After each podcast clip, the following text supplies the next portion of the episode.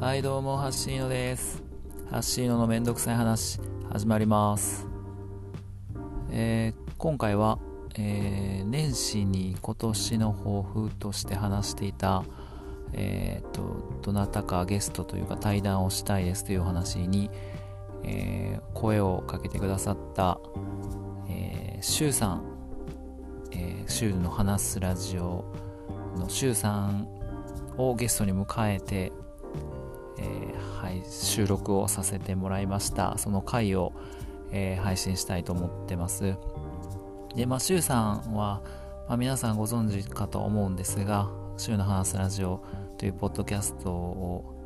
話されて、えー配信されていてで今はまあ生きるポスト資本主義を地で行かれているというか、まあ、すごい生き方を、まあ、今されている魅力的な周さんですねをゲストに迎えてお話しさせてもらってますえっと初めての、えーゲストなのゲストを迎えての対談だったのでうんすごいもう段取りとかグダグダ感がちょっと最初の方ありますが、えー、周さんの魅力がたっぷり伝わるような内容かなと思うのでよかったら、えー楽しんで聞いてください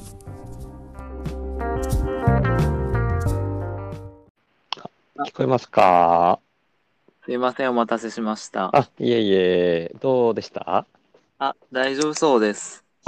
じゃあ、行きましょうか。あはい、よろしくお願いします。はい。よろしくお願いします。 えーっと、では、しゅうさんゲスト会を、はい、始めたいと思います。よろしくお願いします。よろしく お願いしま。お願いしますすご、すごいあっさり具合でしたね、今。す。すいません。また後で、あの、また、あれだけ、最初だけ撮ろうかなと思って、なるほど、なるほど。はい。すいませごん。めんなさい。まれに見るあっさり具合だっ たので、ちょっと笑ってしまいました。すみません。いすいません、すいません。ありがとえいえ。うございます。えっと、しゅうさん、えっと、皆さんご存知、しゅうさんをゲストにお招きしています。よろしくお願いし ます。ありがとうございます。一応、あの、初めて聞く人とかもいるかもしれないんで、ごご存知じゃない人も一部いらっしゃるとは思うんですけど。いるかなはい、いやあまああ、そうのアーカイブが残るんで、ポッドあキャスそうでトっすてやつねは。そうですね。はい。一応じゃあ、ちょっと紹介してもいいですか。あぜひ、すいま せん。よろしくお願いします。えーっと、シュウさんは、えーっと、僕が、えー、ポッドキャスト始めた頃に、ちょっと、えーき聞いてくれる方を増やしたいなと思っていたときに、まあ、えーっと、助け舟というか、ちょっとお声かけをいただいて、まあ、それきっかけで、まあ、樋口塾に入らせていただいたりして、えーすごい、もう広がった、もうその、本当第一歩を周さんが作ってくれたっていう恩人、 恩人というか、いやのいやい周さんに今日は来ていただいてもらって ます。周さんは、えーっと、周の話すラジオを、はいまあ、配信されていて、あの、まあ、内容はね、あの、聞いていただいたらいいかなと思うんですけど、すごいぶっや。飛はんいだ、ね、今日も、 あの、配信されていそうですてね、すごく興味深い周さんです。よろしくお願いします。あこちらこそよろしくお願いします。きょ恐縮です。そんな、なんか、すごい 持ち上げるような紹介していただいて。 いや、僕は事実しか言ってないので、いやいやいやい全然、そんな、はい、本当にもうね、あの、もうこの、この話するとまた終わらないんであれなんですけや。ど、ああ、そうですね。はいはい。まあ、よっしゃ大体はい、ざっくり言うとそんな感じでしたね。そうはい。お世話になってます。何か、あれですかいえいねえこち、らこそ。はい。あの、付け足しというか、ああ、全然全然あ。れば。ははいい、まあ、ポッドキャストでっていうことぐらいですよね。本当あのあね、なっちさんとかがそのテキストでは最初にね、あのあ、そうですね。どんどん配信したらっておっしゃってくれてたんですけど、僕がその最初にポッドキャスト自分のポッドキャストの中あでそうですね、そうですね。こう、うん、喋るような形で橋野さん入ってきたら 樋口塾に入ってきたらいいのになっていうことをねあそう樋です口ね塾が、まあ、あの樋口さんがあの開かれてるおポッドキャストの、はい。まあ、塾というか会みたいなものに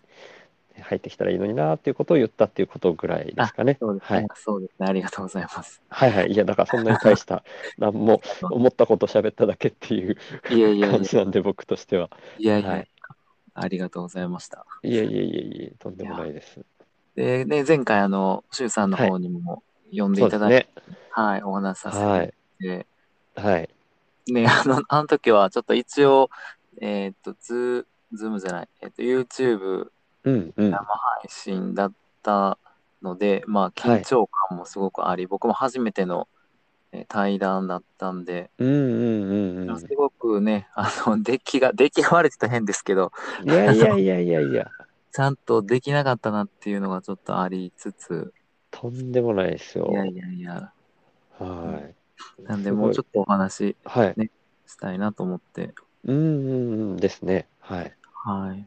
あの時はもうなんか週一応僕がメインで今週会議っていうことで、はい僕の生き方みたいなところをこう主軸にして喋ってしまってるあいえいえのにお付き合いいただいたみたいな感じになってるんで、はいええ今日はぜひぜひあの橋野さんのめんどくさい 話めんどくさい切り口みたいなところをね、はい、あおりがしとゃうございますべりしたいなっていうふうに思ってますあねりがとうございます僕としては。はい何かあれですかね、こう、テーマ的なもの、なんかありますかなかったら僕もある、僕はあるんですけど。 はい、もう僕はあの逆に言うとこ、この間と同じようにあの生きるポスト資本主義的な話しかはいなはいいそれ以外何もないんで僕、いやいやいや。もう橋野さんのなるほどあの用意してるのがあるんであれば、それでいきましょう。ありがとうございます。はい、あの、えでは、えっ、と、僕がちょっとお話ししたいなと思っていたのは、はい、あの、うん仕事についてなんですよね。仕はい事っていうのは、えっ、と、はい僕の仕事っていう意味もあるんですけど、はい、えっ、と、一般的に解釈されてる仕事、労働みたいなイメージにはい、はい、うん、うん、ついてのお考えとかをちょっとお話ししたいなと思ったんですよね。はい、はい、はい、っていうのも、まあ、シュウさんのお話とか、あの、生き方を見ていると、はい、まあ、その、いわゆるね、型にはまった、えーサラリーマン的な、あ、サラリーマンって今言わないか、あの、ビジネスパーソン的な、あの、生き方は、今はないじゃないですか。へえ、ちょっとごめんなさい、今、サラリーマンって今言わないんです かまずそこを僕知らなかったんですけど。いやなんかね、最近その、なんとかマンって言わないんですよね。なんであも、ースポーツマンでもアスリートっていうようになったり、なるほど、はい。スポーツマンもセールスパーソンっていうようになってるんですよね。お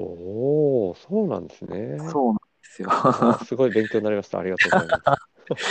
そうなんです。そうそうそうはいはいなので、あの、まあ、もともと、あの、しね、会社で働いておられたっていう話も聞かせてもらってたんですけど、 はい。まあ、そこから今に至るお話というか、まあ、僕も今すごく悩んでるとこがあったり、はい。あとあの、この間、えーっと、ナッチさんが配信されてる、キックお惣菜。はい。はい。はい。あれで、ちょっとなんかあの、仕事のことを話されてたのがあったと思うんですけど、うーん。えっとね、はい。就職とか仕事に対しての、うんかカレーうどんの回ですかあ、そうです、そうです、そうです。ああ、僕もあれ、あの、前回の週報で話そうとしていて、ちょあっとそう時です間足んなくて話さなかったん ですよ。あ、時間なかったと思って僕も聞いてたんですけど、 はい。いやいや、全然。そうなんです。その辺がね、ちょっと、はい。聞はい。きたいなと思っていて、はい。はい。はい。あの、まあ、今は、えうーん。仕事されてないと思うんですけど、僕ですよね。はい。で、その最初に、えーと、就職された時って、はい。えーと、どういうメンタルというか、うん。心持ちで仕事選んで働いておられたのかなっていうのがあまず聞きたくーはいはいはい。僕はもうあれなんですよね。ちゃんと会社員としての就職っていうのは、実は31歳になって初めてやったんですよ。そうなんですか。そうなんですよ。 僕はもう大学4年生を2回、2回じゃない、3回、2回留年して4年生3はい回はいやってみたいな感じで、ああ、はあはあ。もう美美大だったんですけど、まあ、美大っていうのはそういう、そういうというと、まあ、ちょっと失礼ですけ ど、結構ぐうたらな人も多くて、僕はその中でももう、本当に最下層な感じの ぐうたらで、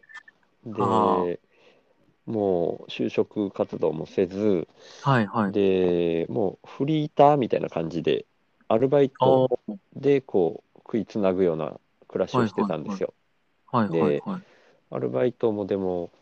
うーん、あんまり稼げないので、うん、派遣社員にっていうのが当時、こう、だんだんでき始めてきた感じだったんですあ、はね。あはあはあはうん。それが、あ、そういうのがあるんだってなって、派遣社員になるようになったら、急に時給とかが上がる感じになって、あ。はい。これはいいぞみたいになって、はいで、はい。ちょっと当時茨城に僕住んでたんですけど東京に引っ越して、うんうでんパソコンには僕もともとちょっと興味があったんですよね。はいはい。はい、でもう絵はやめて何をしようかなみたいな時にあパソコンは興味あるかもってではいも全く経験がないので、はい。まあ派遣社員で未経験でも働けるうん職場っていうんで最初はあの、テクサポっていう名前のクレーム対応とか、まあ、パソコンの前に座ってるけどほぼ電話でこうクレームを聞きまくるな仕るほ事ど、となるか、ほど。はい、それやっあてだんだんパソコンに慣れていってあ、はい。であのなんだ双方向デジタルうの放送はい BS とかそういうのの会社でその双方向の放送自体を運用するような、まあ、要は夜にこの番組が滞りなく行われて双方向の送受信ができるかっていうのをこの時間のタイミングになったらここのえー受付口を開くみたいなまあでも要はブラウザ上からポチってやるためだけへの人員みたいなのをやったりとあか、ああそうこうして派遣社員渡り歩いてたらもう完全に未経験でプログラマーっていうのを募集してる会社があったんですよ。あはいはいはい。未経験でも OK と。はいでこれはいいぞっていうんでプログラマーになったっていうのが僕31歳で。あそれがあのよくこの「週の話ラジオ」でも言ってる あ、はい。うんいわゆるブラック企業だったっていうふうに言ってるその会社だったんですよねあああだからそんなメンタルなんていうほどのものは何もなくてまああ何やっていいか分かんないけどとりあえずパソコンは関わってたいなってプログラミングみたいなのもなんかこうイメージだけでこうかっこいいなっていうか、まあでもなんか数学とかは割と得意だったんで向いてるんじゃないかなみたいな勝手な思いがあって。あ、なるほど。はい、プログラマーはなってみたいなと思ってなったら、まあ、結構きつかったっていう話ですね。はい。そうだったんですか。うんえということは、その美大の方っていうのも、就職はいするときっていうのは、普通に、まあそういう形で、えーっと、まあ、えーっと、関係ないところに就職される方っていうのも結構おられるんですあか結構多いですね。あで、そうなまあん、美大も大きく言うとデザイン系と、はい、えっと、絵画系、要は油絵と日本画、はい、はい、は大い。きく言うと分かれるんですよ。はい。で、デザン。インは、まあ、一般の会社に入ることが多いんですよね。あはい。デザインの仕事っていうのが実際あるので、あ、あ、そうか。はい、で油絵日本画っていうのはそれ単体の仕事っていうのはあんまりないんですよ。もうあ画そう家かになるかは先い生になる、ああ、なるほど、なるほど。もうほぼその二択なんですよはね。い、はい、はい、はい。でそれに行かない人はもうだから美大せっかく出ても全然関係ない仕事に就くっていう人も結構いますね。ああ、そうなんですね。はい、油絵なのにデザインの会社に入る人もいるし。あ、なるほど、なるほど。はい、僕が僕の友達とかはあの実家の農業を継ぐって言って帰る人もへえ実家のお寺を継ぐって言って帰る人もいるしみたいなそんな感じでしたあーねそうなんですね。うん、あとはまあ学校の先生系が多いですねあははははは。はいで僕はなるほそどの奴隷でもなくただフリーターになるみたい さすがで。なフリーターもまあ何人かいるんですけどね僕以外にもうんうん、はいまあそんな感じですねはいその時は、じゃあ、まあ、仕事は、まあ、ちょっとパソコンに携われたら、うんいいかなぐらいな感じで、はい。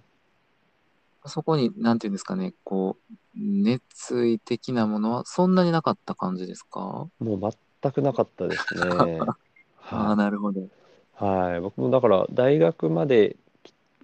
うん、行って絵を描きたかったはずなのに絵が描けなくてみたいな、もう何を目標にしたらいいか分かんないみたいな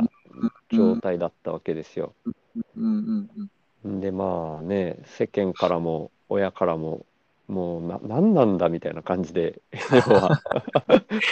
思われるわけですよね。な何がしたいんだみたいな感じにはいはなるんですけど何がしたいか分かんないわけですよ本人としては。はいはいはいはい。はい、で当時はですねあのネットワークビジネスとかもやったりしてましたね。そうなんですか。あのバリバリではないですよ。ああ、あネーッあトワークビジネスですら一生懸命やれずに落ちこぼれるみたい なそんな感じでしたね。あとは「週の話すラジオ」でも言ってるんですちらっとはいもうかだいぶ前に言ってるから覚えてる人ほとんどいないかもしれないですけど、はいもう大学生の頃から僕はあの自己啓発セミナーとかを受けに行ったりしてるんでーへえ。そうなんですよそこ僕はいまだに結構感謝してるんですけど。はいはい。僕のおこういうぶっ飛んだ価値観っていうのはその辺で培われたとこも結構あるので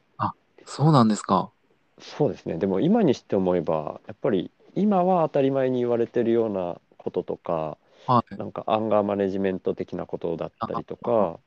はい、価値観をすごく揺さぶられるようなことはそこで本当に僕はもう結構経験してるので、うー。なん何にもあるあんまり動じずにビビりのくせにそういうのができるようになったってそこもありますねああ、なるほど。はいそうか、でも、シュウさん、ビビリですけど、多分はい経験が多くて、はいその、なんていうんですかね、えっと、想定できる範囲が結構広いのかなっていう気はしていて、はいはいはいなので、まあ、あまりこう、動じずに落ちそう着いですてねはいらいれるんですよね、きっと。はいはいはい実なるほど際気質としてはビビりなんですけどはい。頭の中のロジックとして考えられる範囲はもうめちゃくちゃ広いっていうのはあるんですよそうですよね。きっとそうやなと思います。はいはいその広さがガーンって広がったのは最初のその自己啓発セミナああ、なるほどね。ーだったかもしれないですねああ、そうか。うん、まあ美大は美大で結構ぶっ飛んでる人が多いかあまらあ、そこはそこで広がってるんですけどそうですよね。なんかはい僕、結構一般的な生き方をしてきたので、一般的というか、ははいまあ、大学学も別に普通の経営学部とか、うんうん経営に興味ないのに、まあ一番普通やろみたいな感じで選んで、何のあれもなく、とりあえず行ってたみたいな大学生だったので、その、へえうん、何かを得たって全く思ってないんですよね。ああそうなんですねだから多分そういう僕からすると、美大の時点でも、なんかすごい遠い存在という か、そうない人たちの集まりだなって思うぐらいですね。うな んで、あの、生きてきた道のりと僕の道のりは、すごい差があったやろなっていうのは今、いやいやいやもう美大の中でも僕その自己啓発セミナーでもみんなからドン引きされてるししかもささっき言ったみたいにそことなんか相乗効果で留年2回してるんでもう絵絵も描かないし何も形に残してないしでも本人的にはもうやばい状態だったんですけどねまあでもい今にしても言えば今の僕のこの価値観としては生きてきてるかもしれないんですけどでもこれも見る人が見たらずっとやばいですよ僕そう。そうか 本。当に。うん確かに。見る人が見たら。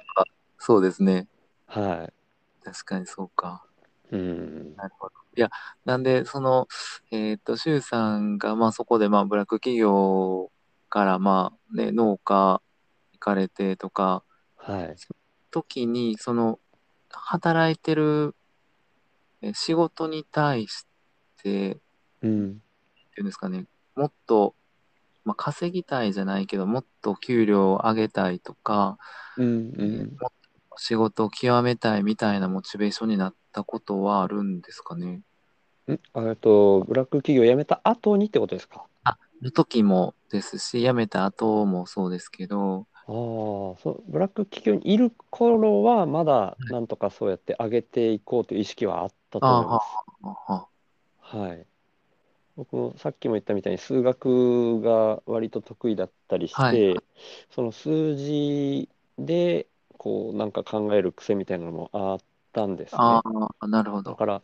ただこう数字でバランス取ればいいだけなんじゃないかなみたいな感覚があって、ああ、はははははは。だからなんかこう稼ぐっつっても世界一稼ぎたいわけじゃないし、うんちょうどいい稼ぎ具合になればいいだけだから収支のバランスを取ればいいだけなんでしあなるほょうっていうんででも当時は気づいてなかったんですけどなんか頑張っても頑張ってもはい。こうきつくなるだけで稼ぎが若干増えてもそれ以上にきつくなるみたいな現象が起きてることにはあんまり気づかずはい。これいはいい自分の頑張りが足りないせいなんじゃないかっていうんでうーなんかこう頑張り方をなんとか工夫しないとみたいにもがいてた時期はありましたあねあ、。そうなんですね。 はい。なんか、ちょっと想像できないで すね。今の、今の週3回。うーん、そうかもしれないですね。それは。ねうーん、なんか逆にな、なんていうんですか、あんまりお金が全てじゃないみたいな価値観はすでに美大時代から持ってたんですけど、はいはい。持ってるがゆえに、だからただの数字みたいに思って、だあーあー、から可能なはずだみたいなああ、なるほど。感覚で、まあ、ゲームまでいかないんですけど、そういううんうんうんこ攻略的な意識で、こう、うん、できるはずっていう、でもなんでできないんだろうみたいな、で、ドツボにはまっあでてた感じがしますね。あ、なるほど。うーん。そうか。はい。いや、なんかお金、うん、僕もその、まあ、仕事に対して、なんていうんですかね、こう、はい。えーひ一旗あげてやるみたいな感覚は全くなくて、うんうん。なんか、まあ、生活に困らんかったらいいなって思ってたんですよね、最初から。はいはいはい。うんうんそ。れは今もまあ結構そうなんですけど、ただ、あの、えーと、今は、うーん、まあ、子供のことにお金を、やっぱ使わないとうんあかん、あかんっていうか、うんうん。使わないと子供の選択肢が狭まる状況なので、はいはい。そこを狭めたくないなという思いがあるので、こう、お金を減らしたくないというのはちょっとあるんですけど、うんうんうん。だからそういう意味でも、その周さんの今の生き方というのは本当にもうすげえなって思う思うんですけどね。ただ その、はいそれと、この僕自身の仕事に対する、うん。うんモチベーションっていうか、まあ、うん、なんていうんですかね、やる気が、こう、バランスが今すごく悪くて、ああ。なうんるほどなんか、何も考えずに、本当に、えーっと、子供のためにお金をもらってますだけでいけば別に、まあ、クビになることもないし、うんまあ適当に、だらだら過ごしていたら、安定はするんですけど、うん。なんかすごい、こう、もったいないなっていうのが、うん、人生、僕の人生もったいないなって思いながら、こう生きていく、あと何十年っていうのが、うん。ちょっとしんどくなってきていて、うんで、最初から、うーん、まあ、公務員とか、うんえー、まあ、まあちょ前ちょっと政治家という話もしたんですけど、うんうん。えー会社な、一つの会社のためっていうのにモチベーションが湧かないんですけど、うんうん。みんなのためとか、せなんていうのか、大きく言うと世界のためみたいな感じやったら、なんか全然頑張れんのになっうんていうのもあって、うんうん。ただ世界のために僕ができることなんて今ないなっていうこのジレンマに陥っていて、世界のために僕の能力、能力というか、うん、力を発揮できたら一番いいんですけど、うん。その道が全然見えないので、なるほ今ど。だらだら過ごしている感じが、うん。うんあるんですよね。うんうんうん。いやー、なんか感覚はすごいわかりますね。うん次回へ続く